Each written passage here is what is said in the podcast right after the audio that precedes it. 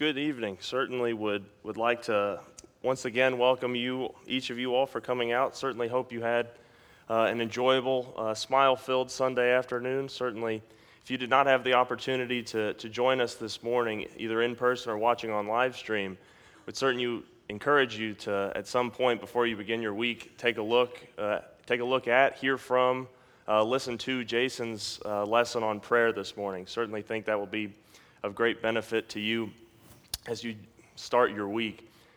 And I guess on that same note, as I'm also welcoming you, I guess I should also offer a hand of apology that for the past some five weeks, we've had both Roger and Jason sitting up here teaching the, the Sunday evening lesson, uh, and you just get stuck with me tonight. So, certainly, uh, apologize to you all for drawing the short end of the stick, but I certainly hope that our time together can be beneficial to you in some way. If you'd like to open a Bible, we'll be in the book of Luke for a majority of the evening. We are going to be reading a lot, uh, but not too far. We're pretty much going to remain camped there uh, in, in Luke's writing, so I'd certainly encourage you to follow along. We'll begin reading tonight in Luke chapter 3. Luke chapter 3, this is one of those mile markers that we come to uh, in our Bibles.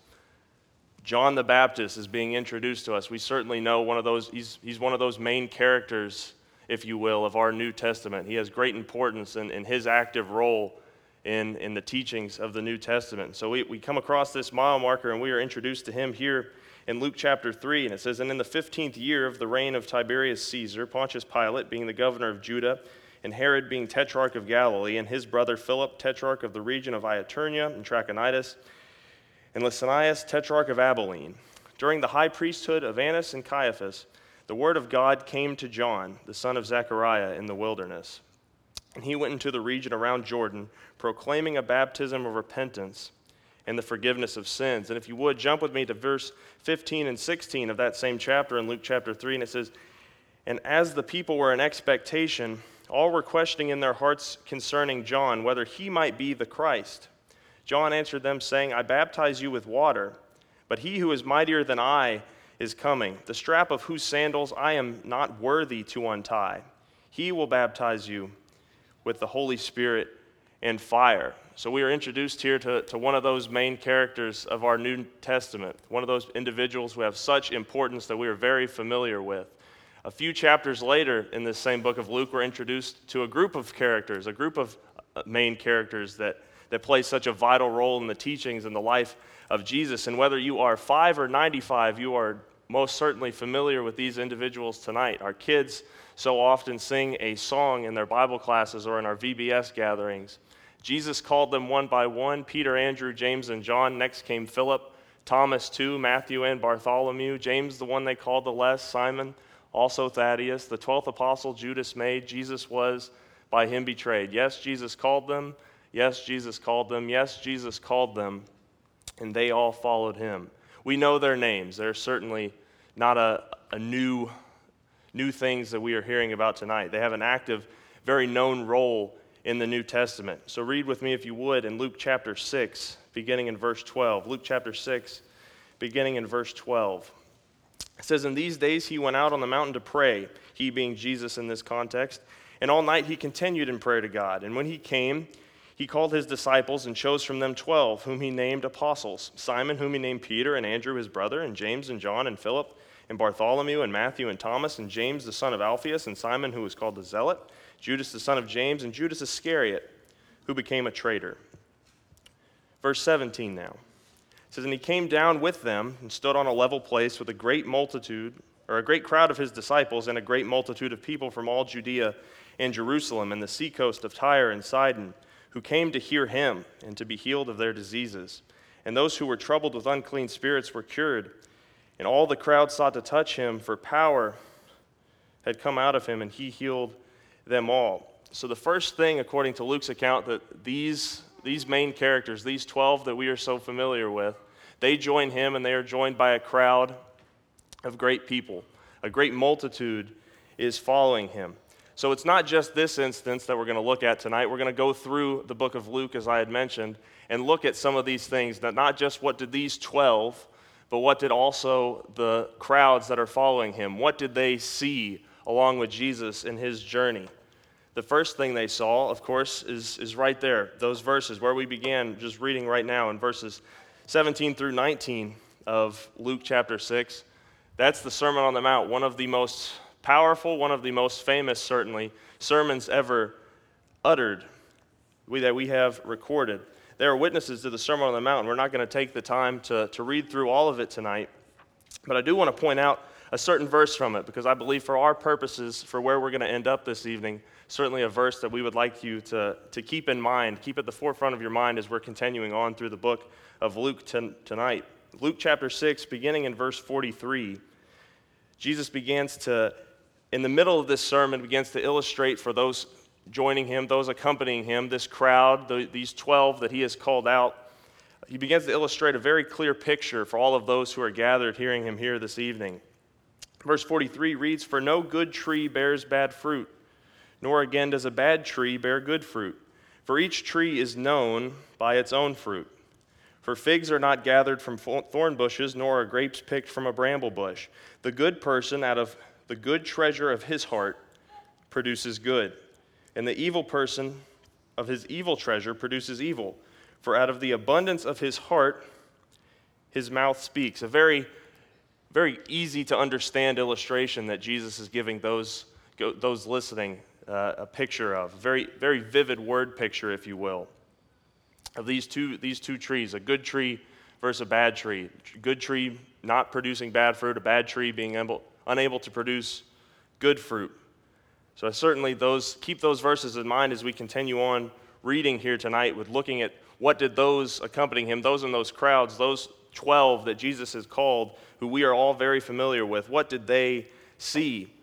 Well, the next thing they saw were these miracles that Jesus was doing these healings, these raisings, this forgiveness of sins, these cleansings of different individuals, these crowds we have account of seeing. Turn with me now, if you would, to Luke chapter 7. Luke chapter 7, the miracle of Jesus raising a widow's son is one of them that we're going to look at tonight.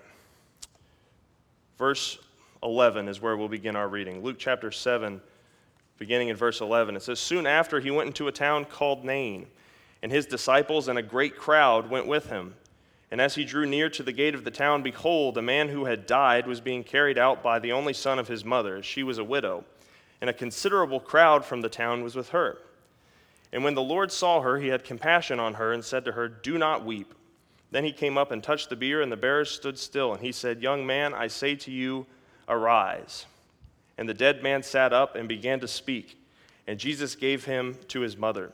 Fear seized them all, and they all glorified God, saying, A great prophet has risen among us, and God has visited his people.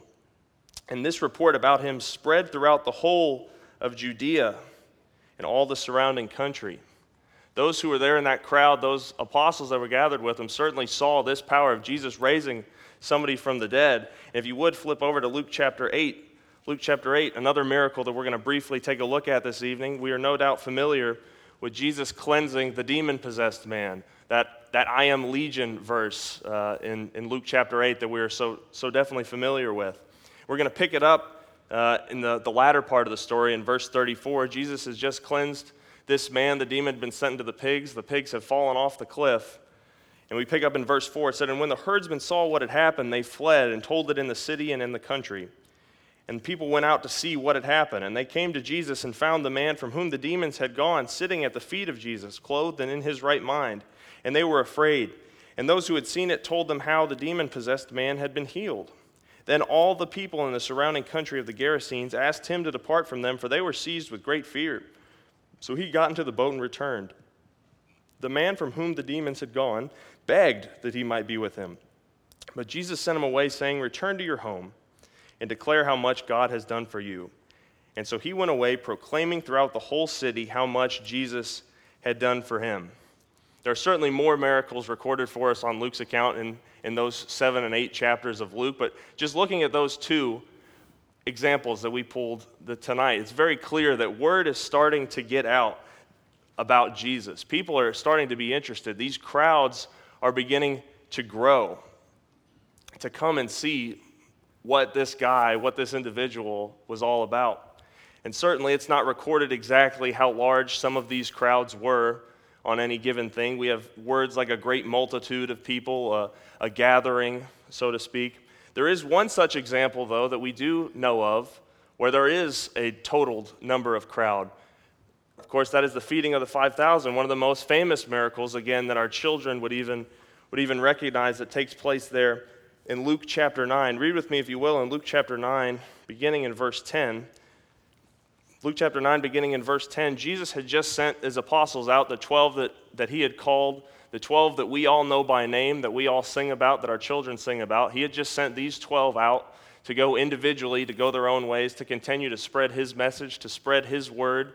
And so they have now returned as we pick up in verse 10 of Luke chapter 9. Verse 10 says, And on their return, the apostles told him all that they had done. And he took them and withdrew apart to a town called Bethsaida. And when the crowds learned it, they followed him. And he welcomed them and spoke to them of the kingdom of God and cured those who had need of healing. Now the day began to wear away, and the twelve came to him and said, Send this crowd away to go in the surrounding villages and countryside to find lodging and get provisions, for we are here in a desolate place. But he said to them, You give them loaves, or you give them something to eat. And they said, We have no more than five loaves and two fish, unless we are to go and buy food for all of these people. And we, of course, we're not going to read the rest of the story. We all know how the, the story ends that these 5,000 that are gathered that have accompanied Jesus on this journey were all fed with just those loaves and fish. Certainly, one of the unique things about this example, this miracle that we have recorded for us, is we get a little, just a slight glimpse, really, uh, of what the apostles, a little bit of contrast between the apostles and between this crowd of those accompanying him. We have recorded for us right there in, in verse 12, or verse 11 rather.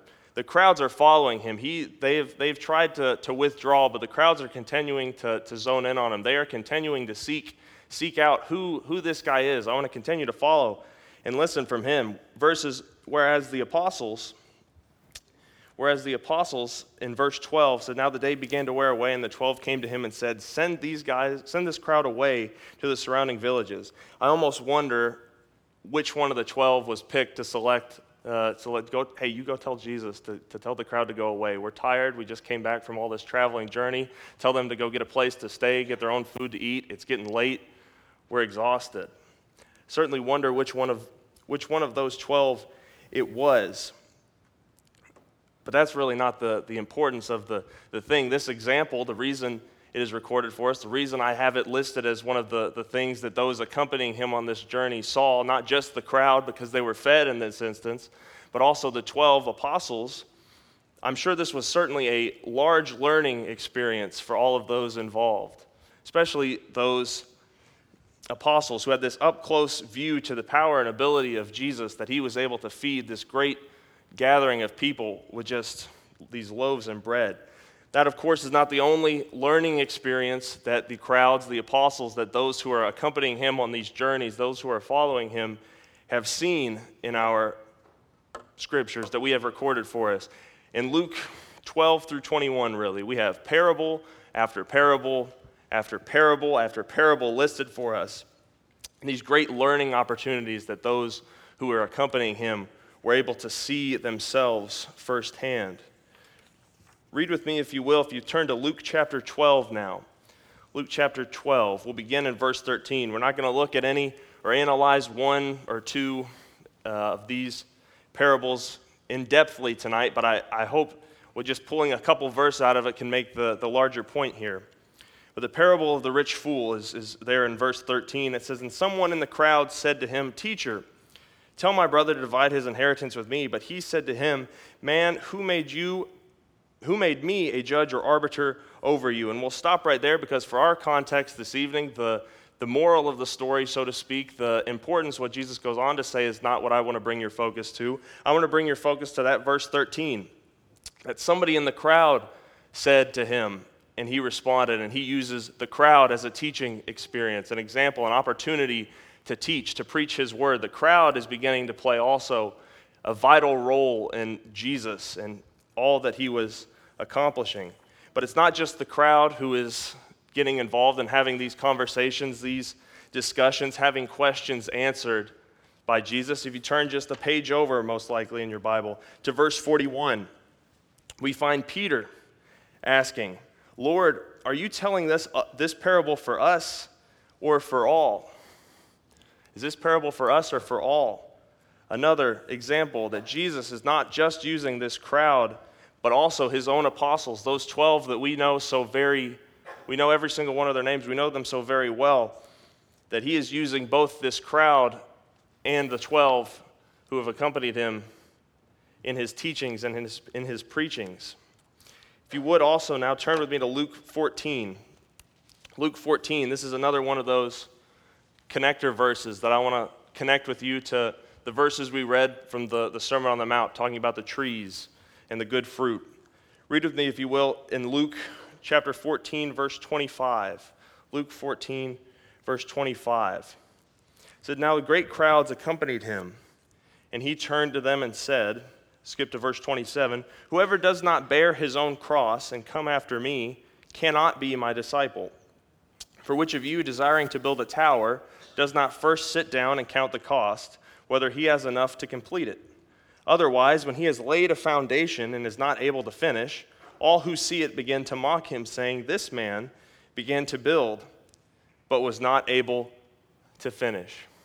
Another vivid illustration that Jesus is painting for those accompanying him, both in the crowds and in the 12, underscoring again that seriousness that following him and genuinely seeking and following him requires. It is not just to, to come and see the miracles, to come and see and enjoy and, and, and have fun in watching him. For those truly seeking to follow him, to become those disciples, you cannot, as he mentions in this vivid description, begin to build a tower begin to lay a foundation and not able to finish it.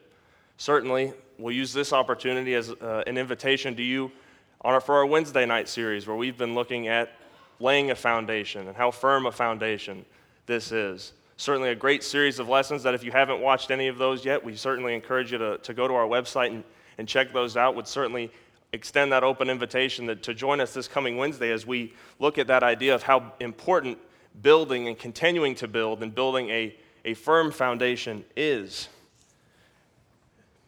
If we move on here, the next thing that these 12 were able to see, that the, these crowds that were gathering him with him were able to see, was this triumphal entry into Jerusalem in Luke chapter 19. Luke chapter 19, read with me, if you will, in verse 37 says, And as he was drawing near, already on the way down to the Mount of Olives, the whole multitude of his disciples began to rejoice and praise God with a loud voice for all the mighty works that they had seen, saying, Blessed is the King who comes in the name of the Lord, peace in heaven and glory in the highest. These crowds are praising and rejoicing for Jesus. But it tells us why. I don't know if you, you looked at that. Why are they praising? Why are they rejoicing? As verse 37 tells us, they're with a loud voice praising and rejoicing for all the mighty works that they had seen. They had seen these sermons, they had seen these miracles, the healings, the raisings, the cleansings. Presumably, some of them could have been amongst that 5,000 that was numbered, that was fed on that day. And for all that they had seen, and the wisdom and the teaching and the hearing from the parables and the conversations that they had heard and, and, and seen and been a witness to while they were accompanying Jesus on this journey that he has been going on throughout the, the New Testament. That is why they are praising and rejoicing. Then, of course, on the flip side of, of praising and rejoicing, some a few days later, they were also there to see Christ crucified. If you turn with me, if you would, to Luke chapter 23. Luke chapter 23, verse 26. It says, And they led him away, and they seized one Simon of Cyrene, who was coming in from the country, and laid him on the cross to carry it behind Jesus. And there followed with him a great multitude of people and of women who were mourning and lamenting for him. We'll jump to verse 44 now. It says, And it was now about the sixth hour, and there was darkness over the whole land until the ninth hour. And while the sun's light failed, and the curtain of the temple was torn in two. Then Jesus, calling out with a loud voice, said, Father, into your hands I commit my spirit. And having said this, he breathed his last. And now, when the centurion had saw what had taken place, he praised God, saying, Certainly this man was innocent. And all the crowds that had assembled for the spectacle, when they saw what had taken place, they returned home, beating their breasts. These crowds, who just a mere days ago were rejoicing and praising for all that they had seen, are now mourning and lamenting as we read in Luke chapter 23. Such a stark contrast of, of what they were witness to in those couple of days' time because they knew that this man, they had seen all the good works we had done, we just read. They've seen all these examples that we have listed on the, sh- the screen and numerous other ones that we just certainly didn't have the time for to include in our message here tonight. They have been a witness to that. And yet, they are now mourning and lamenting because this man that they know who has been innocent, wrongfully killed, is dead. And we certainly have context surrounding the events of why Christ was crucified, the how Christ was crucified. And one of the obvious things, certainly, but one of the interesting things is you can really trace it to choices of, of one of those individuals. And certainly, it was one of those individuals who had seen, who had been a witness to, who had accompanied Jesus on this journey. Judas, his apostle, was one of those 12 mentioned, one of those 12 that he had called, one of those 12 who had seen all of these things. And his betrayal and his choices to lead up to the, the, the death, the burial, and then ultimately the resurrection of Christ. But, but his choices leading to that, that betrayal. Certainly, certainly interesting when you think, how could somebody see all of these things? How could somebody be a witness to, have access to, observe, see all of these things, make a choice like that? And then, of course, not only make a choice like that, but then feel so guilty of those choices not being able to live with yourself, that you made, he made a, an, a different choice that was revealed and recorded very vividly and descriptively for us in the scriptures of his passing. But it is because of his passing that we, or that the apostles rather, are looking now for a new apostle, somebody to join them in their mission and their preaching of their, their teaching now that Jesus has been resurrected. And part of the reason I love Luke's account, and part of the reason I used Luke's account, is because Luke is also the author of Acts chapter, or the book of Acts, really. And so we'll be now, jump with me if you would to Acts chapter 1. Acts chapter 1, pick up with me in verse 12, if you would. Acts chapter 1, beginning in verse 12. It says, And when they returned to Jerusalem from the mount called Olivet, which is near Jerusalem, a Sabbath day journey away, and when they had entered, they went up to the upper room where they were staying, and that is Peter and John and James and Andrew and Philip and Thomas and Bartholomew and Matthew, James the son of Alphaeus, Simon the Zealot, Judas the son of James. These names that we know, 11 of those original 12 that we are all very familiar with, they are here tonight. So these were all with one mind, continually devoting themselves to prayer, along with the women and Mary, the mother of Jesus, and with his brothers. And at this time, Peter stood up in the midst of the brethren. A gathering of about 120 persons were there together and said, Brethren, the scripture had, had to be fulfilled, which the Holy Spirit foretold by the mouth of David concerning Judas, who became a guide to those who arrested Jesus. For he was counted among us and received his portion in this ministry. Now, this man acquired a field with the price of his wickedness, and falling headlong, burst it open into the middle, and all his bowels gushed out, and it became known to all who were living in Jerusalem so that in their own language that field was called Hakeldama, that is, the field of blood. For it is written in the book of Psalms, Let his homestead be made desolate, and let no man dwell in it, and his office let another man take. Verse 21 now. It is therefore necessary that of the men who have accompanied us all that time the Lord Jesus went in and out among us, beginning with the baptism of John until the day that he was taken up from us one of these should become a witness with us to his resurrection. And they put forth two men, Joseph called Barsabbas, who was also called Justus, and Matthias. And they prayed and said, Thou Lord, who knowest the hearts of all men, Show us, show which one of these two thou hast chosen to occupy this ministry and apostleship from which Judas turned aside to go to his own place. And they drew lots for them, and the lot fell to Matthias, and he was numbered with the eleven apostles. Aha!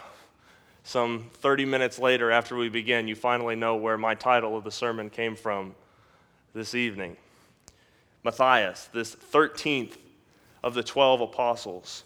By all means, for our purposes, one of those individuals of the New Testament who did not come with that great introduction that, that John the Baptist did, where we began tonight, did not come with, with that, that great introduction that the other 12 apostles did. After all, we don't include him in the song, do we?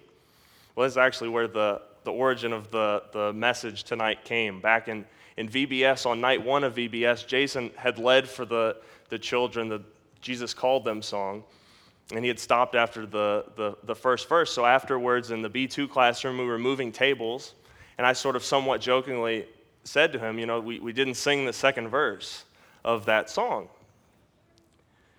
And the first word, or the first name mentioned in that second verse, and also the first word of that second verse of the Jesus Called Them Children's song, is Matthias. Matthias then took Judas' place to preach to men of every race. Paul, three preaching trips did make, went to Rome for Jesus' sake, is how it goes. By all accounts, Matthias is one of those overlooked, one of those forgotten, one of those unknown individuals of the scriptures. You can do a Bible search, you can do a Google search, and there is not much information that will come up to you whatsoever about Matthias. After all, he is just mentioned twice, not only in the New Testament, but in the entire Bible, and we read both instances just a second ago in Acts chapter 1, where he was named. He does not come to us with much context whatsoever. He is not quoted, his words are not written for us to, to remember. In fact, Bible scholars don't necessarily even agree on the different ways to, as to where he went, what he taught, how long he spent in those places teaching, or even, very contrary to his predecessor, there is some distinction or some confusion as to how exactly he died. So he comes to us with very, very little context, but he doesn't come to us without any context. And it's in that little context that I want to hopefully pull out our real application points tonight to hopefully make this 13th of 12 lesson make sense. Read with me, if you would, again in Acts chapter 21, or Acts chapter 1, verse 21. Acts chapter 1, verse 21. It is therefore necessary that of the men who have accompanied us all the time that the Lord Jesus went in and out among us, beginning with the baptism of John until the day that he was taken up from us, one of these should become a witness to, with us of his resurrection. He was there, he saw, he, he joined them. These, he has, it is mentioned in the next verse. He's not the only one, as they put forward two names Joseph called Bar, Barsabbas, who is also called Justus, and Matthias. He had seen these things, he had seen the sermons, he had seen the, the miracles, the healings, the raisings, the cleansings that we had looked at. Presumably, he could have been, doesn't not really certain, it doesn't really matter for our purposes, but he could have very well been among those 5,000 that were fed that day. And he certainly, no doubt, was a witness to listening and learning from parable after parable. But the thing I want to show you is that's not the, the context he comes with that, that really matters. That just because he was in the crowds, just because he was there, could have been there, is not the reason why he got an apostleship. I know you might read and see verse 26 of Acts chapter 1 and see in the drop, and they drew lots for them, and the lot fell to Matthias, and he was numbered with the 11 apostles, and get the idea that he's like a, won a 50 50 raffle at a baseball game, that Matthias was sitting in section 213, row Z, seat 20, and hey, congratulations, Matthias, here's an apostleship. Welcome, congratulations, right seat, right time.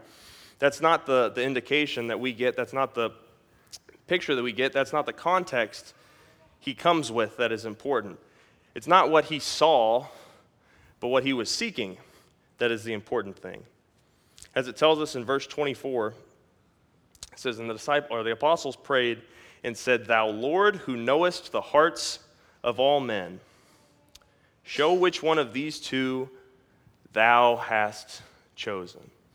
the Lord who knowest the hearts of all men, show us which one that thou hast chosen. It was because of Matthias's heart, his honest seeking, his active seeking, that he was selected to be among the apostles and numbered along with them. So, for our purposes here tonight, trying to make it a little, a little personal, seeing does not equal seeking. After all, if you look just at that contrast between Judas and Matthias, Matthias we would not know of for all intents and purposes without Judas's decisions.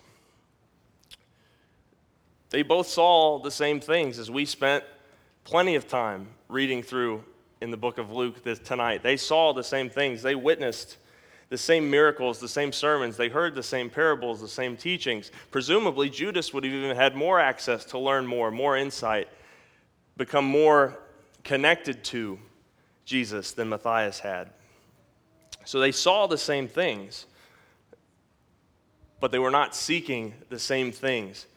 As we are told in Luke 22, verses 3 through 6.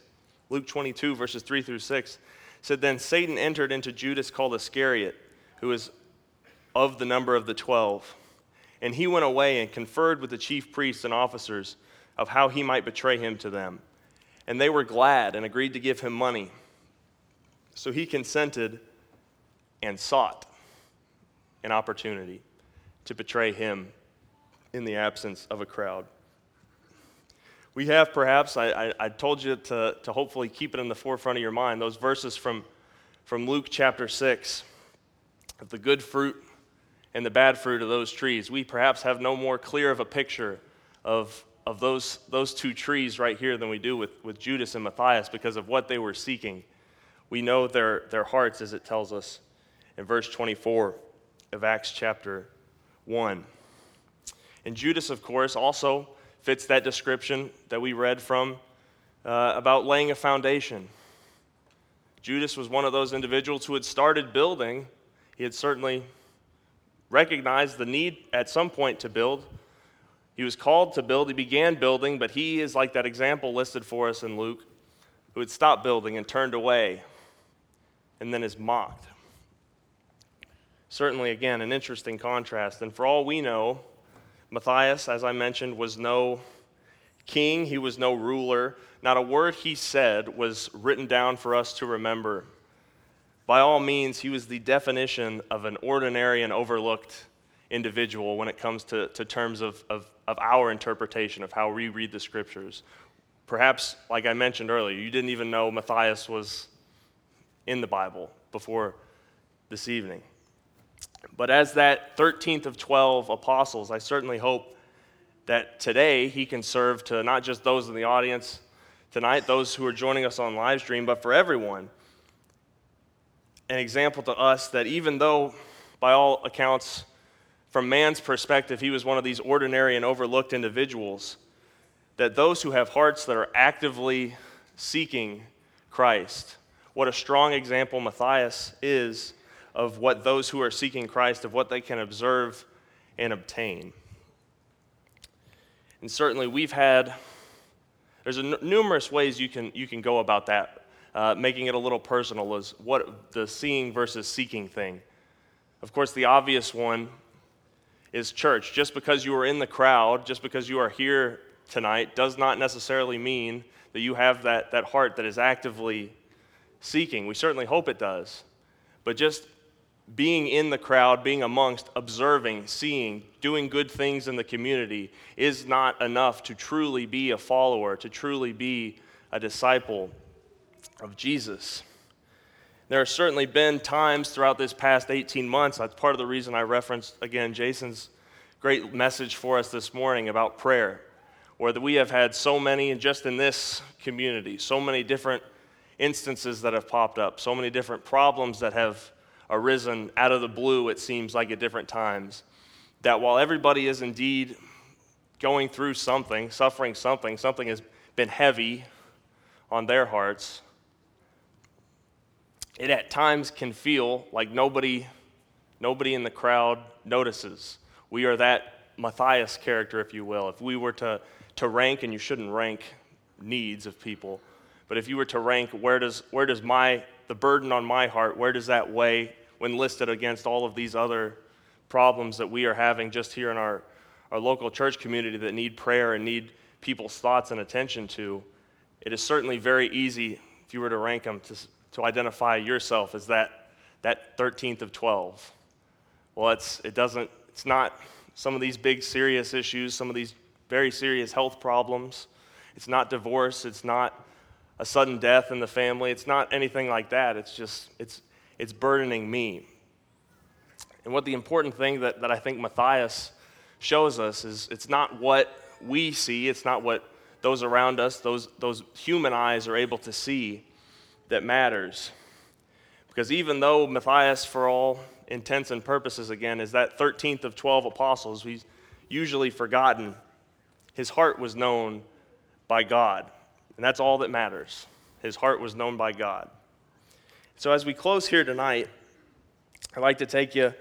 We don't, again, as I said, we don't have much context whatsoever to where Matthias went after uh, he became an apostle, but we do, again, have, have some context. Chapter 2, the day of Pentecost, picks up right where we left off after he has been numbered with the 12.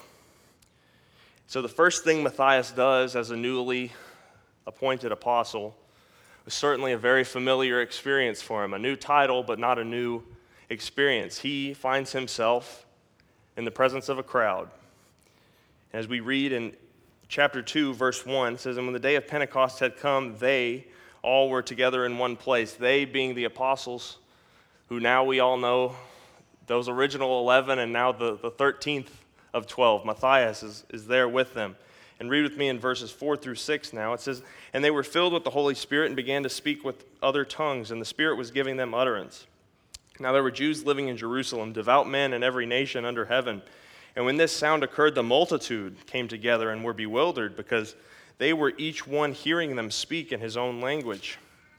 Jump with me now, if you will, to Acts 2 32. They have come together. They are seeking this message that is about to be, be uttered by Peter, this great multitude, again, a crowd who is seeking. Acts 2:32 says, Then Jesus, God, raised up again, to which we are all witnesses. Therefore, having been exalted to the right hand of God and having received from the Father the promise of the Holy Spirit, he has poured forth this which you both see and hear. For it was not David who ascended into heaven, but he himself says, The Lord said unto my Lord, Sit at my right hand until I make thine enemies a footstool for thy feet. Therefore, let all the house of Israel know for certain that God has made him both Lord and Christ, in whom Jesus you crucified. Now, when they heard this, they were pierced to the heart. And they said to Peter and the rest of the apostles, who Matthias is now one of them, What shall we do? And Peter said to them, Repent and let each of you be baptized in the name of Jesus Christ for the forgiveness of your sins, for you shall receive the gift of the Holy Spirit. For the promise is for you and your children, for all who are far off, and as many who call upon the Lord shall, or who, as many as the Lord shall call to himself. Verse 41. So then those who had received his word were baptized and were added that day about 3,000 souls. How interesting is it that that same invitation that was heard by Matthias, this newly appointed apostle, that same invitation that was responded to by some 3,000 souls on that day, is the exact same invitation that that you and I have extended to us here this, this very evening. That's pretty, that's pretty neat, I think. That's a pretty neat thing. So, certainly, we, at this opportunity, if you are realizing you, you need to begin that, that journey, you realizing that you perhaps have been in that crowd following, searching, seeking, is this the right path for me? Am I really, do I really want to follow Jesus? Is this the direction I want to go? and you are ready to begin that, that journey of truly of having a heart that bears good fruit, that is honestly and earnestly seeking Him, we certainly encourage you to be immersed in the waters of baptism tonight. But perhaps you're just an individual who has already you've already began that journey. You've already began seeking Christ. You started to build that foundation up, but for some reason you have stopped and turned away. we certainly extend that invitation to you to, to come back and begin building and make sure your building is, is firm and, and is strong enough to withstand some of the different storms that, that life has thrown at us, especially some of those that have occurred within the past 18 months. Or perhaps you just need some prayers. You got something that is heavy on your heart this evening. Somebody or something is, is really getting to you. Whatever it can do, whatever it can be, if we can help you in any way, we ask that you come forward as we stand and as we sing.